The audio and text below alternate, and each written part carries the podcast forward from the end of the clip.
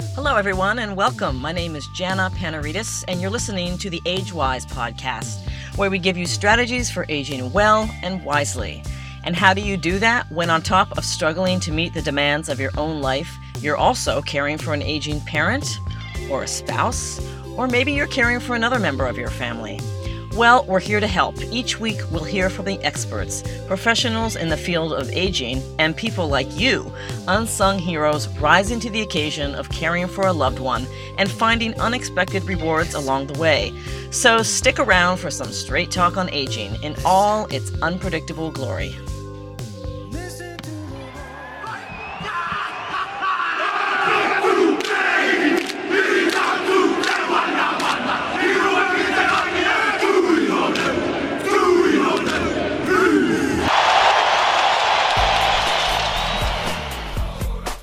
February 2011, Billie Jordan was working for the Christchurch, New Zealand City Council when a major earthquake struck the city. She was injured in the quake and she witnessed the death of others around her. But after surviving the earthquake and an abusive childhood, Billie decided it was time to make a radical change in her life. She moved to a small island and founded the Hip Op-eration Dance Academy, which is tailored for people in their senior years.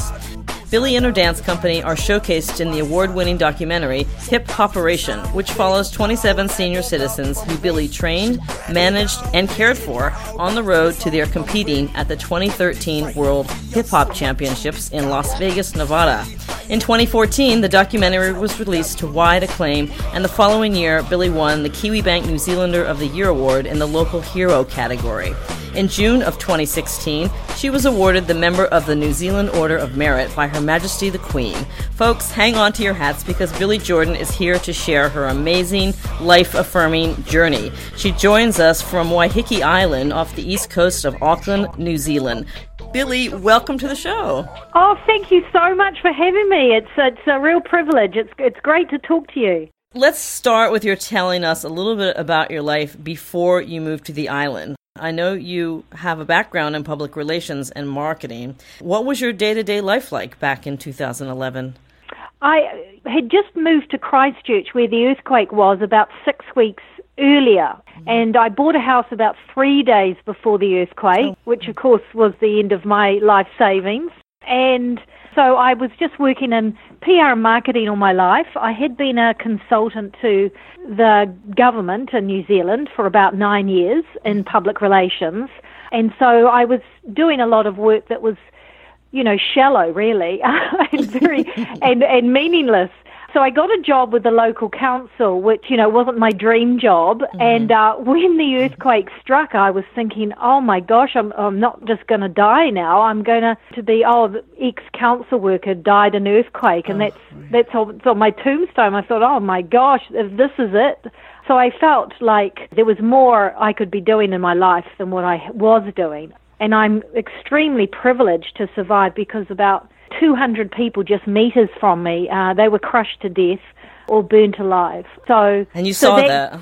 Yeah, I mean, and I already had post-traumatic stress disorder from a you know a very abusive childhood with both parents, and um, mm. it really just re-triggered it. So oh. my fear of being killed sort of re- you know returned stronger than ever.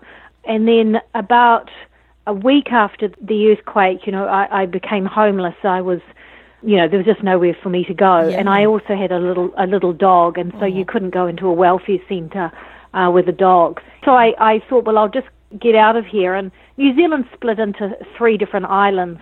And so I wanted to get off the island I was on, which was the South Island, mm-hmm. and I moved to the North Island, and then that still didn't feel safe enough, so I moved to this little little dot of an island just off the east coast of Auckland. And that's Waiheke, where you are now, eh? Yeah, I mean, the tallest building, there's one building that's two stories high. Oh my gosh. Uh, yeah, a lot of the roads are dirt. Uh, there's no traffic lights. We get our water from our roof, you know, and that dribbles wow. into a tank, and then we pump it into the house. Wow. Yeah, so so there's not. I mean, there's a few footpaths and stuff, but I mean, it's it's very much back in the 50s. You know, there's horses that go around on the beach, and wow. you you don't lock your door. I think I I mm. found my front door key about two years ago. So, um, I, so, uh, but I, I haven't used it. I haven't used it for maybe about eighteen months. So it's very safe. and very sort of yeah. I mean, it's safe in lots of ways. So and you it, came. it What a culture shock, though, for you, eh? Yeah, well, yeah. I mean, there's lots of bits of New Zealand that are like that, that are still Right. very, you know, Right. very old-fashioned. So we're, you know, very privileged to be in a country where that sort of lifestyle is accessible. Uh, so, when you moved to the island, did you have any idea that you would start a dance academy for seniors? And tell us how tell us how that came about. yeah, I know it's so random, isn't it? Yeah. Um, so I, I didn't, you know, know anyone. I didn't have a job, and everybody in my age group, I'm 47. You know, they were off working and everything. So the only people I sort of met around the show were senior citizens, and I noticed that, like me, they couldn't really see a future. You know, I expected to be killed at any second, and that there was no point in planning a future because I was going to die, and that um, you know I was so traumatized. And then I found that they were the same as me. You know, they weren't planning for long futures. They thought the best times in their life were behind them, and then the next big event in their life was dying. And they felt, there was a lot of them that felt, you know, isolated. Um, a lot of them felt depressed. So I really identified with that. And I thought, well, is this it? And obviously, I, you know, you do feel hugely guilty. It's a normal response when you survive something and other people don't. And I thought, gosh, those people that didn't make it would give anything to be in my shoes. So maybe I should make the most of it, and maybe we should just all go out dancing if that's how we're, you know, going to live. But of course, I didn't know how to dance. So, so, uh, so what I did is I thought, well, I'd seen all these flash mobs, and I thought they're so life affirming and so much fun. I thought I'll set up the world's oldest flash mob to get my elderly neighbours out of their houses onto the street and dancing. So, I Can you explain what a flash mob is for people who don't know who are listening to this? Yeah. A flash mob has got three components uh, to it. It's a surprise dance performance. So, what mm-hmm. happens first is one person just starts dancing in public, mm-hmm. and then others, you know, it's obviously rehearsed behind the scenes. Mm-hmm. Others seem to randomly come in and join Right. that person. So, there's that element of surprise. The second component is that they all dance the same coordinated moves. So uh, it looks like, you know, well, everybody's a better dancer than they are, but because, you know, you're rehearsing it behind closed doors. And so then you can get hundreds of people all just joining in from this one person dancing. So, th- and then the third element is that after you finish that dance, uh, you just leave, you walk off. Um, and that's one of the most crucial parts of a flash mob. You don't hang around for gratification and thank yous, and Uh-huh. uh, you just leave. So it just gives that sort of random happiness that life can just be fantastic at any given moment and then disappear. So I just drove around the island in, in my black van looking for anyone age 65 and over. And uh, I wasn't sure where old people really lived or what, you know, like where they hung out. So I went to the Return Servicemen Association and put up flyers in the medical centres and I knocked on doors and went to the retirement village and talked to them and went to different clubs and talked to them. And then I went to any of those houses, you know, where there's like potted plants and those, um, you know, archways, plastic archways and dwarfs. A dead you know, giveaway if there ever was one. yeah, I thought that's what I thought they were. I mean, I was right, uh, you know, half the time, but uh, other half the Reaffirming time your own ageist stereotypes. yeah, exactly. Terrible stereotypes. Well, we've all got And- them. Well, yeah. I mean, I didn't really know much about old people, and uh, so, and then I went to a local craft shop because I realised they sold balls of wool, and in my mind, balls of wool are like catnip for old people. so this was my, you know, yes, terribly stereotypical idea. So I went there, and then um, they didn't have any old people for me in the shop. I gave them my details, and I was just about to drive away, and the shopkeeper came running out with a local church deacon by his collar, 92 year old, and she goes, I got one, I got one. Wow. Uh, so I ended up by getting 80 of them. Eh, wow. yeah, Yeah. and um, which is quite a fair chunk given the size of the island. And then basically they did, you know, they did flash mob performances around the island, and we went, you know, on the boat over to Auckland. Uh, Auckland's uh, got a population of about I don't know one 1.5 million. Mm-hmm, um, so it's a big contrast, but you can get there by boat by 45 minutes over the ocean, so it's accessible. So we did stuff there, but and once I was sort of becoming more ingrained in their lives uh, over the months that we did this, I noticed how other people in their family and their friends sort of treated them and and it was sort of like you know they didn't have any expectations of them to do well or to do a good job in anything. That so I don't get that Nana. I'm much faster at doing it. Or oh well, just have a good time. I don't expect you to do well. Uh, and it was like how demoralizing is Yeah. that? I mean, you can imagine if you're a teenager, if everybody around you as a teenager said, "Look, don't even bother studying because you'll never get a job." Right. you know, you're never going to do well. Um, just give up now because everybody else is much better at you than every at everything. So, So- just don't worry about it. Yes. So, what sort of response did you get from the older folks when you approached them? I mean, you were paying attention to them in a way that other Yes. folks hadn't. Yes, uh, yes. Well, that's right. I mean, so that was in the flash mob phase, and then yeah, I mean, they thought that there was people in the island that sort of were very suspicious of me uh, Uh-huh. because you know the stranger coming onto the island and getting all these old people in the back of my van, you know. Right. Well, sort of- sure. I mean, there are all kinds of possibilities there. exactly, exactly. Uh, but yeah, uh, it re- I didn't really get big reactions until I actually decided to form them into a hip hop dance group. Uh-huh. Because in the flash mob, they were just doing sort of whatever type of dance. Right. I don't know what right, we'd call it. right. Um, And it why wasn't hip-hop? hip-hop anyway? Well, yeah, I chose hip hop because it was the last thing that people would mm-hmm. expect old people to be doing. You know, there's lots of things where old people are singing modern songs, but that's actually not really interesting. it's just not. And then there's old people doing ballroom dancing. It's right. like, well, we all Which is a- expect that. It's Exactly. Mm-hmm. yeah. And so I, I saw the terrible stigma that old people were experiencing from society um, and from their families and everything. So I decided let's just throw sort of a spanner in the works Yeah. with all of those prejudices. So I decided on hip hop. You know, there's just no old people that do it. And then also There I had now. to learn hip hop. yeah, there are now exactly. Uh, so yeah, and then I had to uh, learn how to dance. I had no idea how to dance. It was dreadful. so I got some books out in the library, and that was no use. And then I got onto YouTube, and so I learned how to do some hip hop moves through YouTube, Uh-huh. and then choreographed some dance routines and stuff. Uh-huh. And then I gathered up the people and said, right, I'm going to make you a hip hop dance group. That's what you are now. And the goal is in about eight months' time, you're going to go onto the other side of the world and perform at the Hip Hop World Championships. Now, I had some that just walked out, Yeah, which I you'd bet. expect. Sure, sure. well, it's a throwdown, then- you know. well, it was exactly, and then others just going, "Oh, you know, I mean, this is just."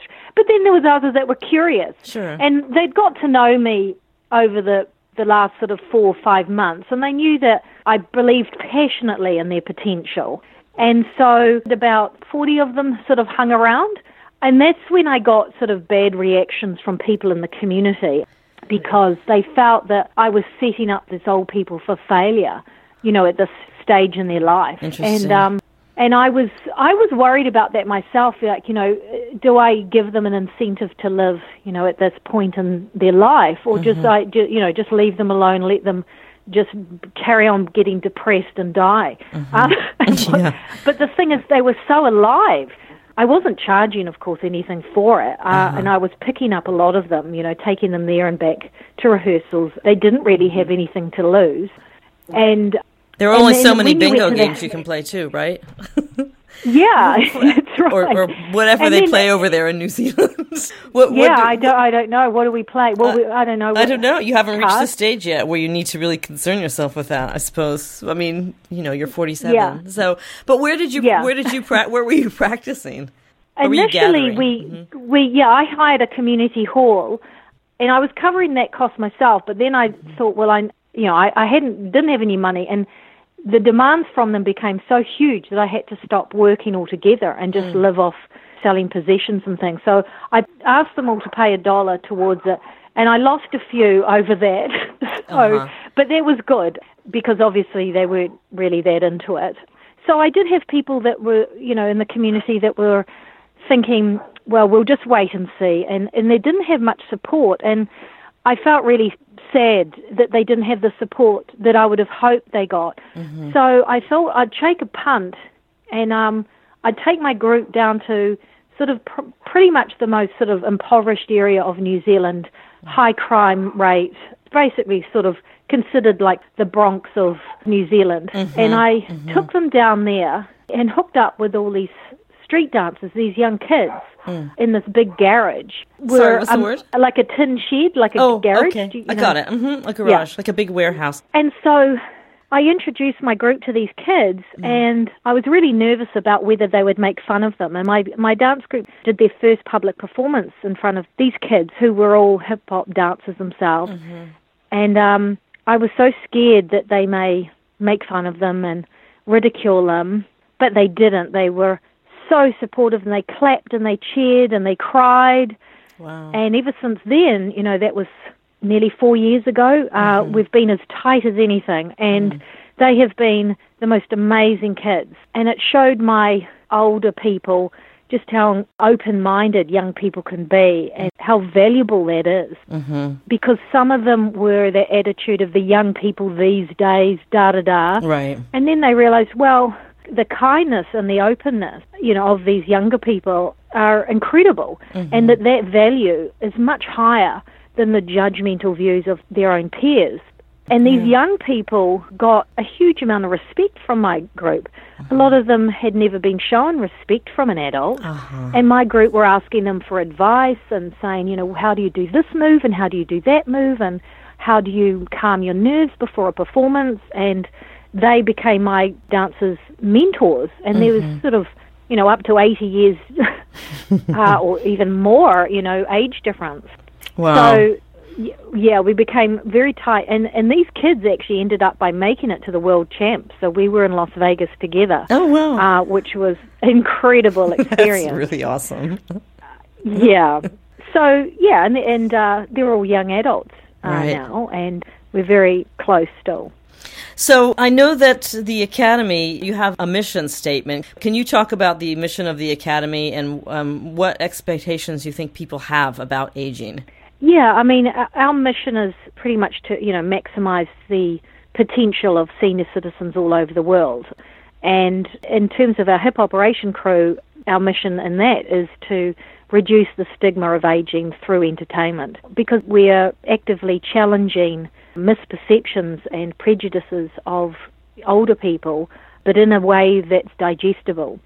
Because, as you know, when you're trying to get social change occurring, some people who are aggressive and angry and write letters to the editor or whatever, people just switch off. Mm-hmm. So it's got to be positive, mm. and that way you can really engage in people. And we've had so much feedback that people are starting to change their prejudices of older people and to understand that it's just your skin that's getting wrinkly. There's nothing else going on there. Mm-hmm. You know, mm-hmm. you're still young.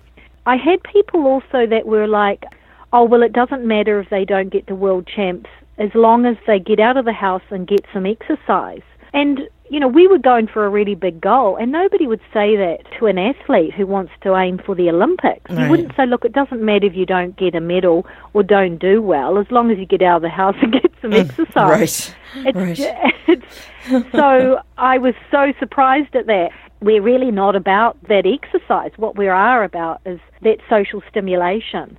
And mm-hmm. sure, we, you know, you get exercise by doing it, but it's certainly not our thing. We're not running an exercise class at all. We're going for gold, you know, and, and my group, they won their division at the Auckland Hip Hop Regional Championships in February this year and got a scores higher than, than lots of young people up to 88 years younger. And that's what we're about.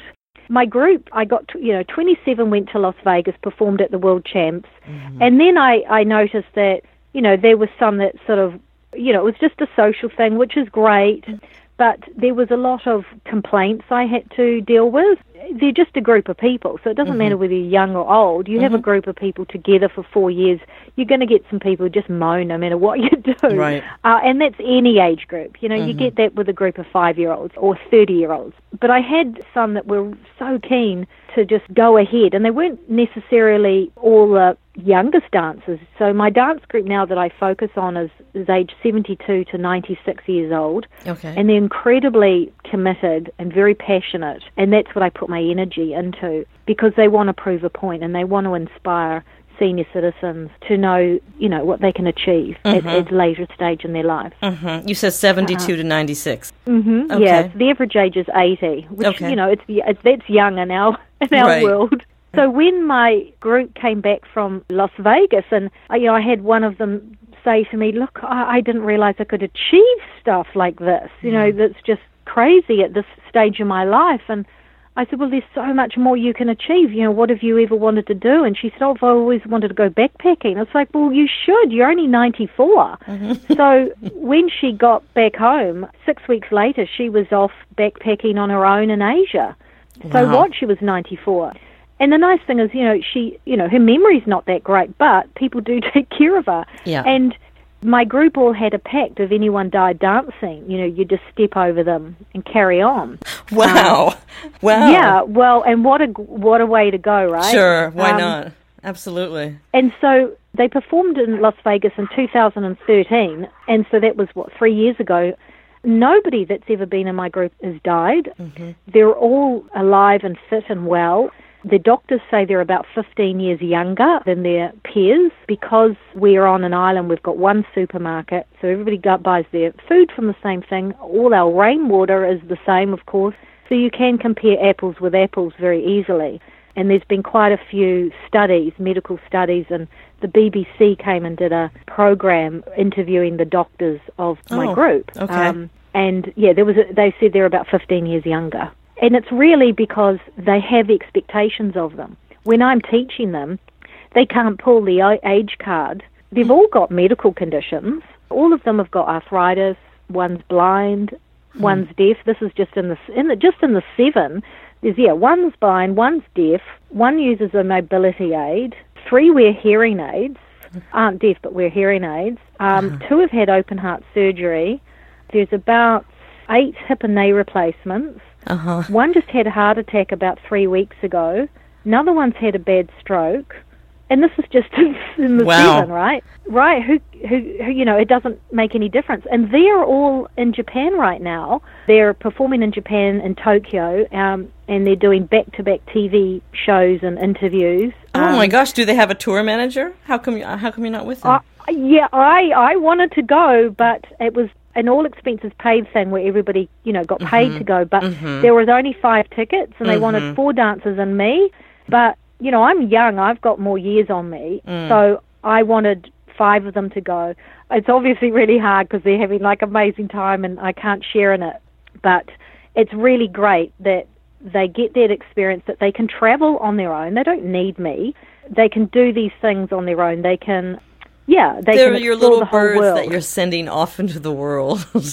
I know, I miss them so much. I'll bet you do. Oh, well, they've become your family, haven't they? Yeah, they're my family. And it was really scary seeing them sort of fly off, knowing that everybody I love in the world is on that one plane. Oh, I can yeah, imagine. I well, you talked earlier about some of the demands that were being placed on you. What sort of things did you have to do that were not training related, dance related?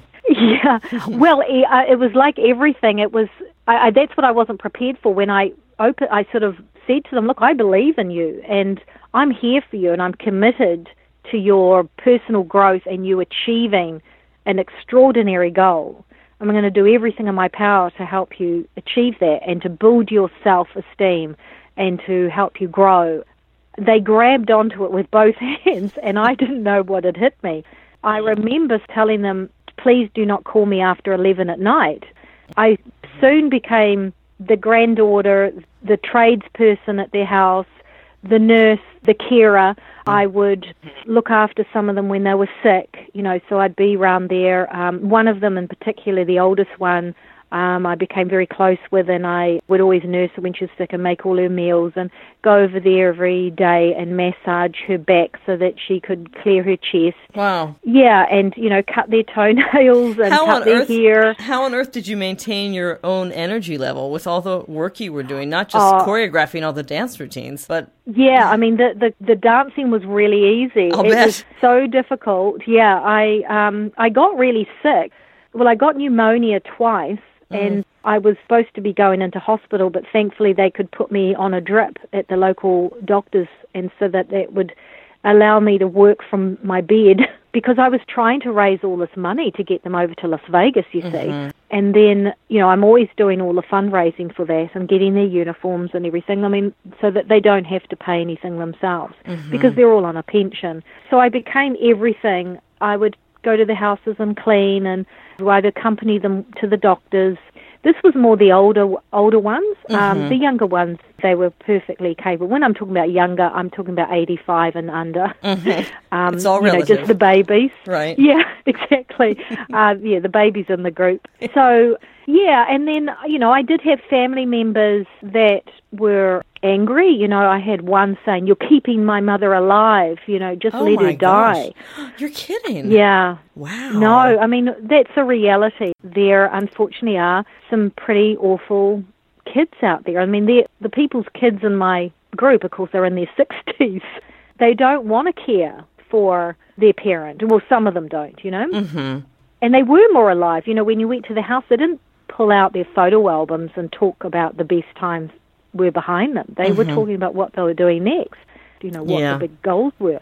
Some of the kids of my dancers, you know, as I said, are, you know, 50s, 60s, they only saw their parent as a parent.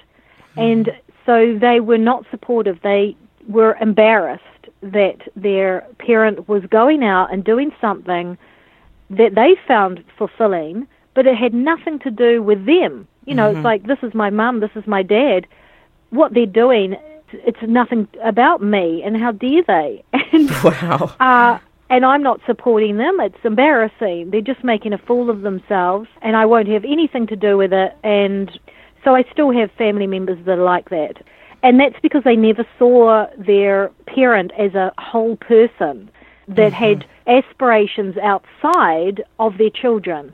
And then I had the ones where if they had a really great relationship with their child and their child knew and saw them as a whole person that had dreams, had things that they wanted to fulfill, they were really excited for their parent and loved it and appreciated some of the work I was doing. I'm sure for- they adored you. them. I mean, Uh, well, I'm sure there were. well, pe- I mean, some- I know there were people who resented you probably, but Yeah, I mean, yeah, there were. I mean, there were some that were uh, really appreciative, and then there's obviously some that you know were a bit jealous of me because I was forming a sort of Mm-hmm. Right. daughter type relationship right, with them, Right. and I was doing everything right, you know, and it's, Uh-huh. it was really unfair for them because I'm still a stranger and I'm just doing a small part of their life for them.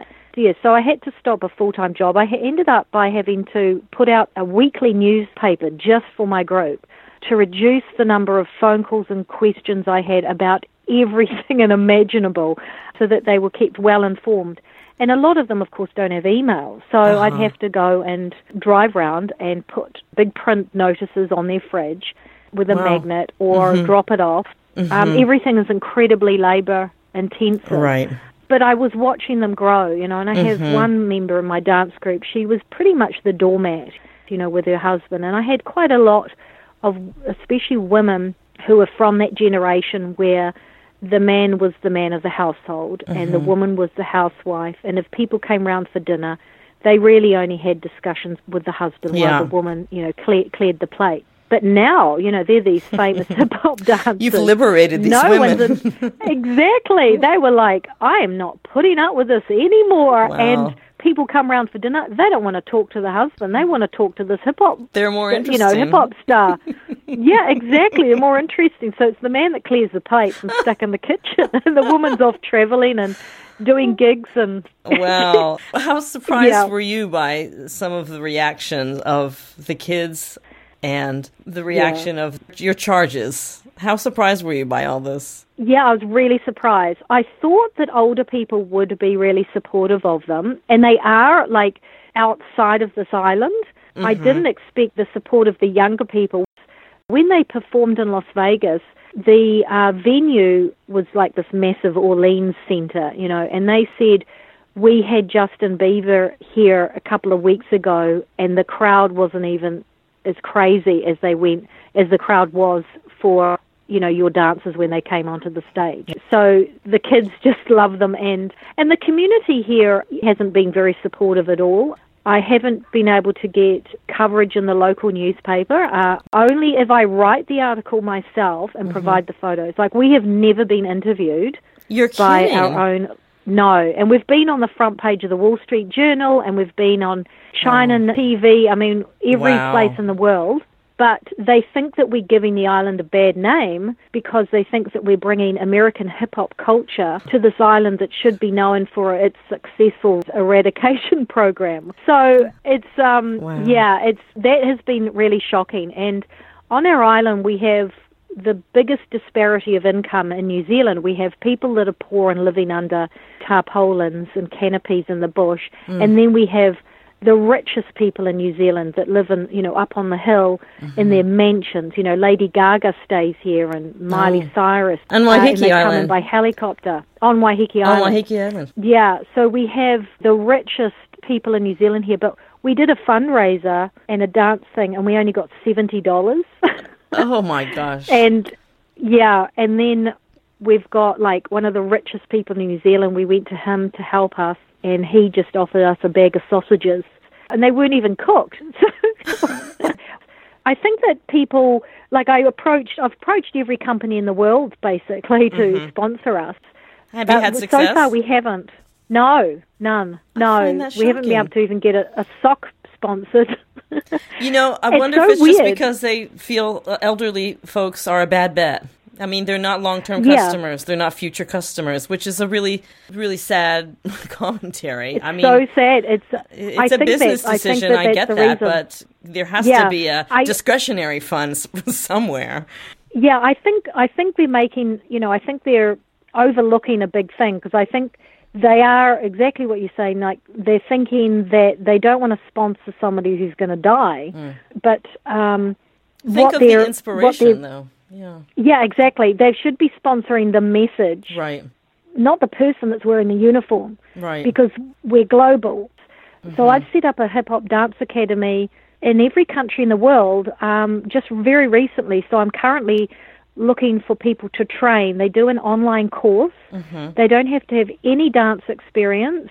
They just have to be 18 years and over. Mm-hmm. They have to have access to a computer because it's online, and they get taught how to teach people with dementia hip hop, how to mm-hmm. do what I did basically, and to mm-hmm. teach a really successful group of older people hip hop. And then I'm having the Hip Op-eration Crew World Championships next year, so that people age 55 and over can all come together from all over the world and have a competition. And where is that taking um, place?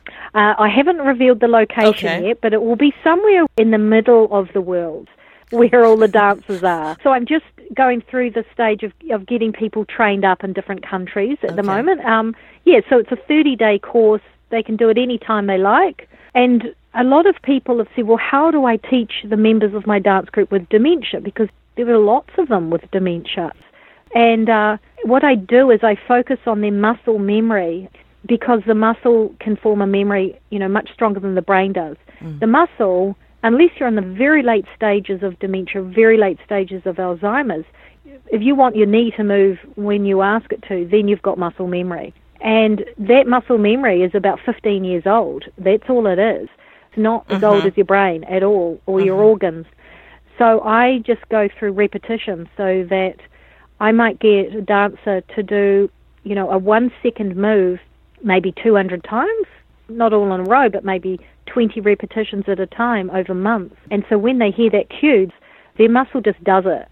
Mm-hmm. Their brain can deteriorate if it wants, and a lot of them, of course, have. But it has made any difference to their dancing. And I had a lot of people who were like, oh, I should really audition my dancers because, of course, you only had to be 65 and over. And I was like, I don't care if you're in a wheelchair or you can't move your legs or you mm-hmm. can't move your arms or you're blind or you're deaf or you've got advanced dementia, you can still be a world famous hip hop dancer. and so, you know, and I did have some times where I thought, okay, is this crazy? Like, and then I would think maybe I can't get them there, you know, maybe I can't get them up to scratch. And then mm-hmm. I would think, no, I cannot allow doubt to enter my brain at any point even at three in the morning where you, you go over the day and you go over what you're trying to achieve and it can seem very hard. Mm-hmm. I couldn't allow myself to not visualize them being there because as you know, like doubt is like a virus. Oh, yeah. And if you give it one second, right, of attention, mm-hmm. it's gone. And they would smell it.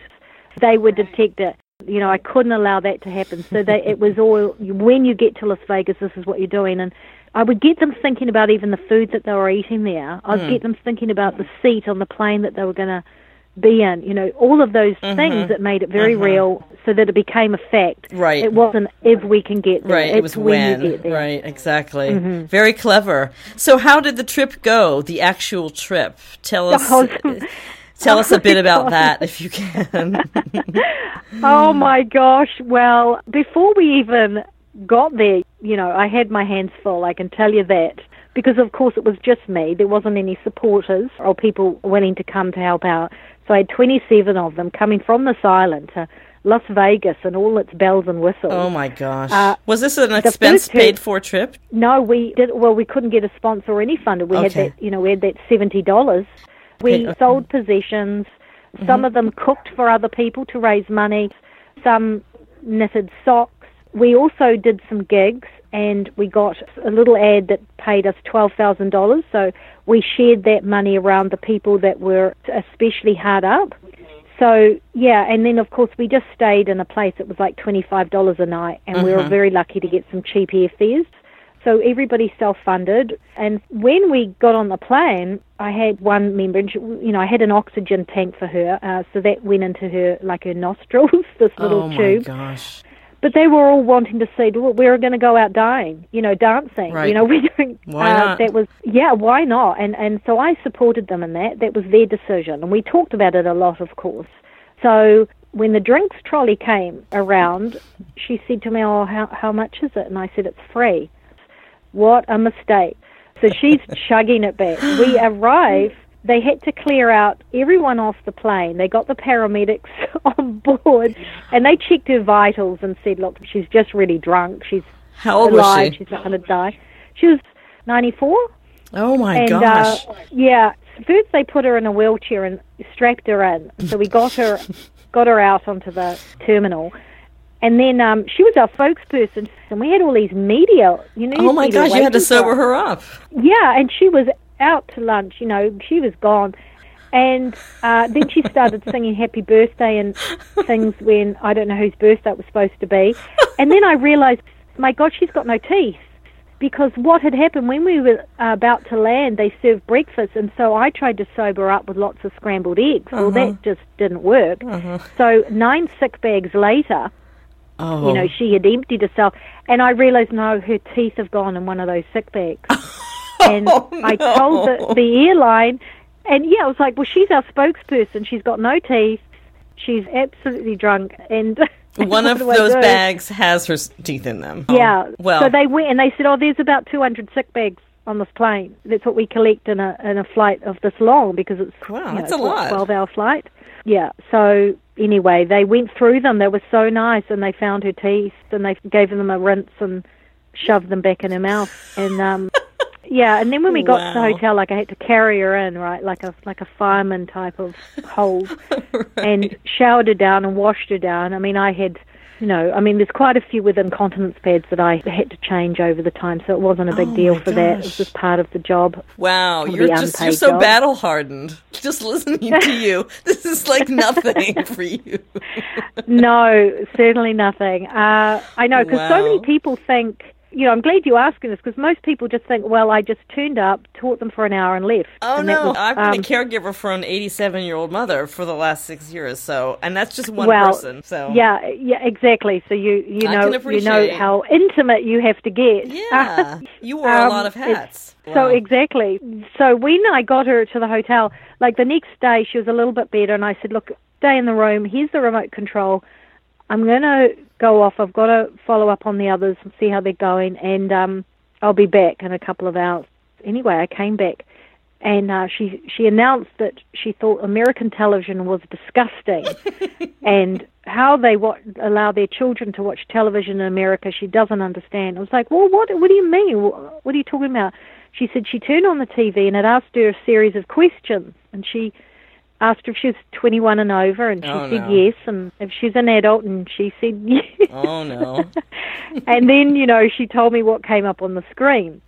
Now, for someone who says she was horrified at what she saw on the screen, she she knew a lot of details. Oh my gosh. Uh, and she said to me, I had no idea they made babies like that. oh my gosh. Because, of course, for her generation, it was all procreation. It, it, Oh, there right. wasn't sort of anything, right, you know, right. untoward. pleasurable. I got the bill, of course, because I had to pay for her. she she was uh, expensive because I got there was a bill for two. She had watched two. Oh my So gosh. first one I can admit is an accident, but second one. So that was day one, you know, and And there was a film crew following you around. I'm imagining that you Yeah. cut cut them off at certain places. How did how did they no, they filmed everything? all of this Oh, stuff. oh my No, they filmed all of this stuff. They filmed her watching this as well. Oh my. Yeah, but it was a family movie. Uh huh. You have the So outtakes, I PG. No, we didn't even get a copy of that of the documentary. of that film. No, we were supposed to get, you know, like a donation to our charity, Uh-huh. and I was supposed to be refunded for the costs I had to outlay, like transporting them around Mm-hmm. and meals and accommodation. Um, no, they got what they wanted in the can. They've made their money. We never even got a copy of the DVD. In fact, when we were at the premiere for it in New Zealand, the producer said to me that she didn't think that the group should be drinking the wine. It was for the guests and not us.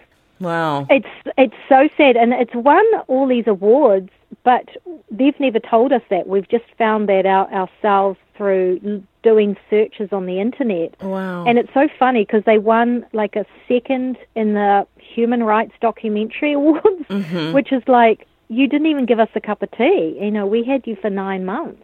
We Wow. couldn't even get a DVD, which cost them four dollars.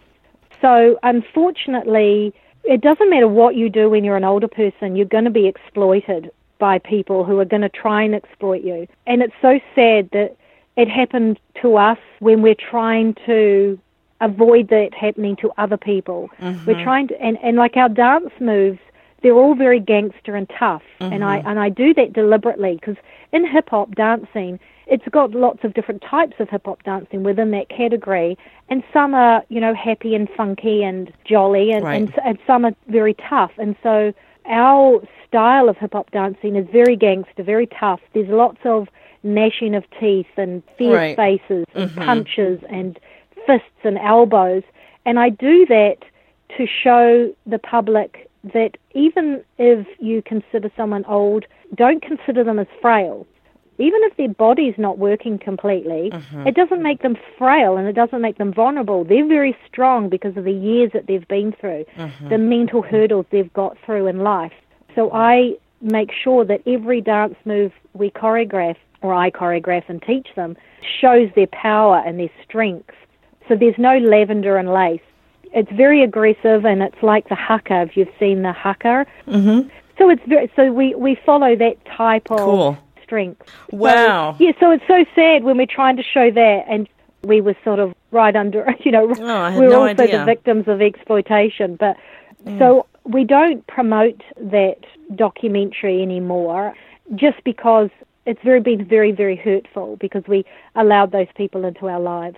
But look, uh, a lot of people said, don't yeah. like to hear it, but it is the truth. Yeah. Um, so we can't pretend just because we're doing something that people applaud that we're not victims of these things ourselves. We are. But what we've yeah. decided as a group is do we do lots of complaining about it and do we write letters to the editor or how do we address this? And we've decided life's so short and life isn't fair, as we all know. Mm. So, how do you want to spend your later years? Do you want to be spending them chasing some people who treated you badly, or do you just want to get on and, and get dancing and, and have mm-hmm. fun? And that's mm-hmm. what we're going. Mm-hmm. That's what we're doing. Mm-hmm. Um, so I think that's a good message for people to know that really life is so short.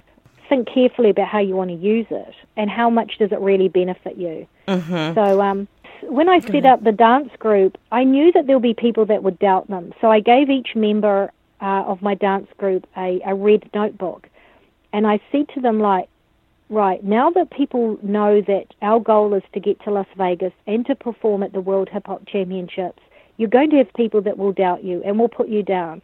What I want you to do is I want you to write their names and addresses in this little red book. And that when we get to Las Vegas, you're going to send them all a postcard.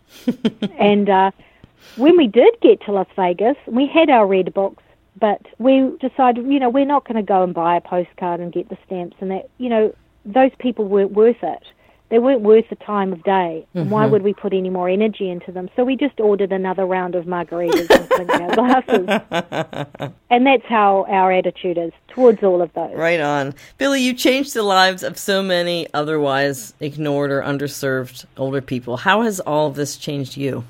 Oh, it's been an incredible uh, transformation for me. I mean, I went into it thinking I could change them and improve their life. I didn't expect to get so much out of it myself.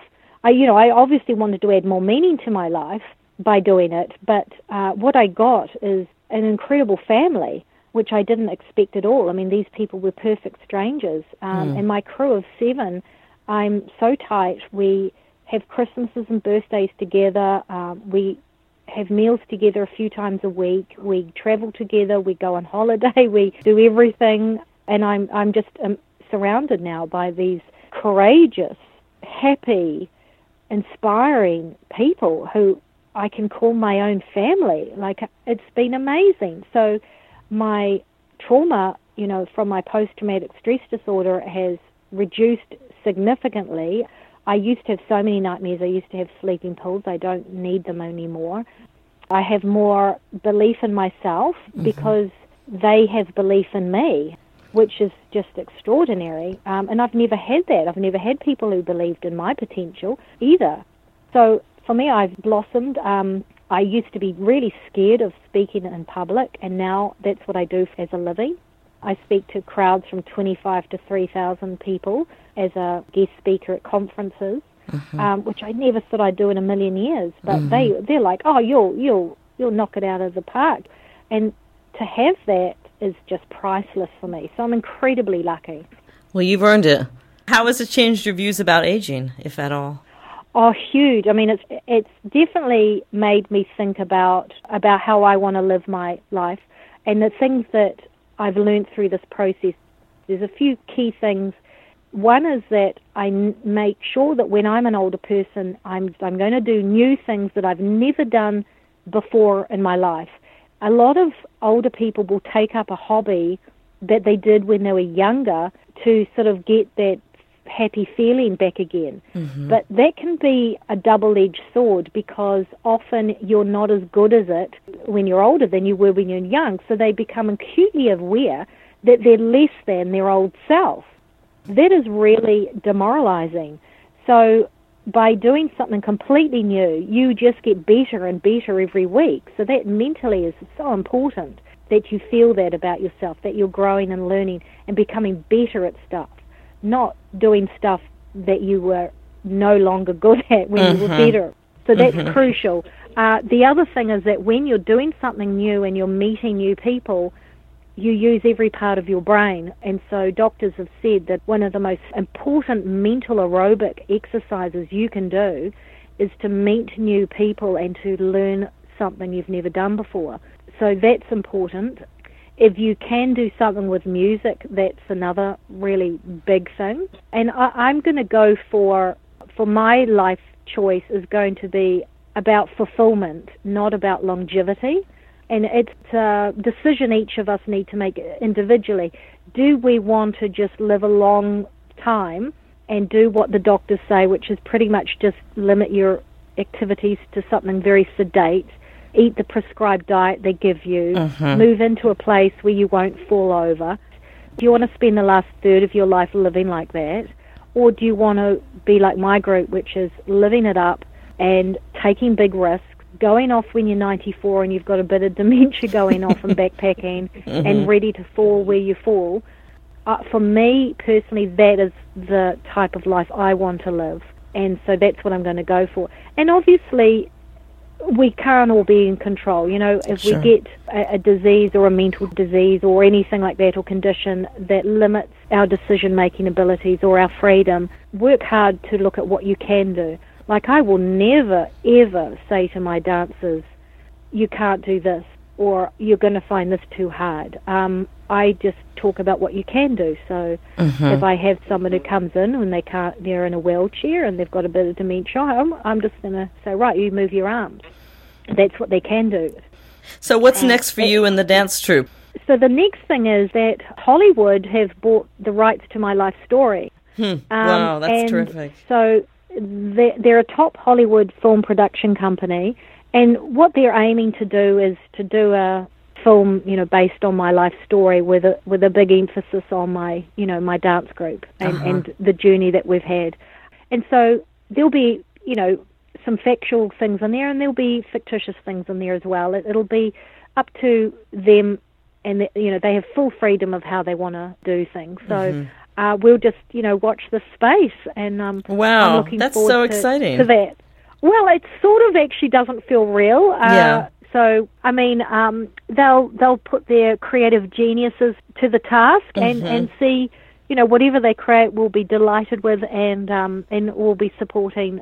And they have treated us so nicely, and so I'm so delighted because they're just what a breath of fresh air and just such lovely people. And and so it's just a real privilege to to have the caliber of the people that are going to share some of my story and my group story um, bring you know bring it to the rest of the world apart from that our goal is pretty much world domination Just a small I would goal. like, yeah, I would like to see senior citizens all over the world living to their fullest potential right until they take their very last breath.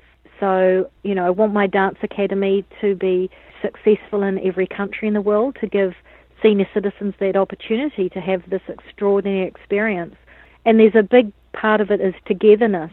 Every dance has to dance at the same time to the same rhythm, and they have their own spot and their own part. So if they can't make it that day, you know, everybody's at a loss. It doesn't work. Right, So right. that's been psychologically fantastic. They're I'll bet. needed. Yeah. Go the ahead. other great thing about the, dealing with the, the group dynamics is that, you know, there's a 30 year age gap, you know, between my dancers. And so they come from all different walks of life. Mm-hmm. Um, but what they have is their um, recovery time. You know, they still get injuries. I haven't had anyone get an injury while they've been dancing, actually. It's been when they're doing other things Mm-hmm. right. and that just happens, you know. But their recovery time is extraordinary. They, like one of them, she broke her pelvis, but she was back dancing six weeks later. Wow. Um, yeah, as I said, another one had a heart attack a few weeks ago. She's currently dancing in Japan. Another one had a stroke, and he checked himself out the next day out of hospital. They want to recover to get back into it because they don't want to. They don't want to miss out. You know, it's a bad case of FOMO. You know, fear of missing out, right. uh, and that's a great cure. it's a great motivator, there's huh? that- it's a huge motivator, an incentive to heal. Um, follow the doctor's instructions and, and go for it. Hmm. And so, yeah, that that's been another surprising Hmm, I'll thing that's come out of it. Is this the best No, time of uh, your life? It sounds like it's terrific. Yeah, my dance groups say this is the happiest time of their entire life. They Uh-huh. are liberated. They can do what they like. They can assert themselves in ways that they couldn't do if they had to worry about an employer. And they, you know, their children have left home. They don't have to answer to anyone, and so they have medical problems which they can manage. And they're in an environment with me where I'll make sure that they can be part of everything as long as you know, as long as they've got a pulse, they're okay. And that's all I ask them to have. That's the only criteria in the group. Well, there's two criteria. You've got to be 65 and over and you have to have a pulse. if you have those two things, you're a life member. You're, um, you're a life member. I actually asked yeah. if it was the best time of your life. Is it the best time oh, of your Oh, my life? Yes. My life. Well, yeah, gosh, yes, it is. Definitely. Uh, you know, I'm surrounded by these amazing people, and it's so much fun, and I feel really connected with the world. I felt so isolated and sort of stranger to the world, really. Mm. I couldn't trust anyone mm. because of my abusive childhood. You know, and I saw a lot of the dark side of life. Now I just go towards the happy side of life, and to me, every day is just about great company and laughing and doing something that may be absurd, but heck, you know, you mm. only live once, so it's it's fantastic. I'm 47, and I, you know, a lot of people go, "Oh no, I'm over 40," and they dread their birthdays. But I feel so young. You know, I'm less than half the age of my friends. So I've got a great, exciting future ahead of me, and I, I never thought I had a future at all. Billie Jordan, she's the founder of the Hip Op-eration Dance Academy, and she's changing the way the world views aging, literally one step at a time. Be sure to check out the AgeWyz website for all kinds of links to Billie's terrific work. Billie, thanks so much for being on the show. It was truly an honor to chat with you, and uh, I wish you all the best. Keep up the great work. Thank you so much. The work uh, that you're doing and stories that you're sharing with everyone are fantastic. They're great nourishment for everyone that's looking after someone who, who's older or have older people in their lives. Um, yeah, thanks. a special group of people, and your work is incredible, and well done to you. Oh, thanks so much. Thank you. Take care. Oh, you too. Bye bye. See you. Bye. Bye-bye. That's it for today. Thanks for listening. We'll be back next week with another new episode. In the meantime, if you don't want to miss any episodes, head on over to the AgeWyz website. That's A G E W Y Z dot com and subscribe to the podcast. We've got lots of great interviews and links to information you can use. The AgeWyz podcast is produced by me, Jana Panarites. So if you'd like to be on the show or just tell us what you think about it, send an email to jana at agewyz.com. Remember, every caregiver has a story. I want to hear yours. Banana!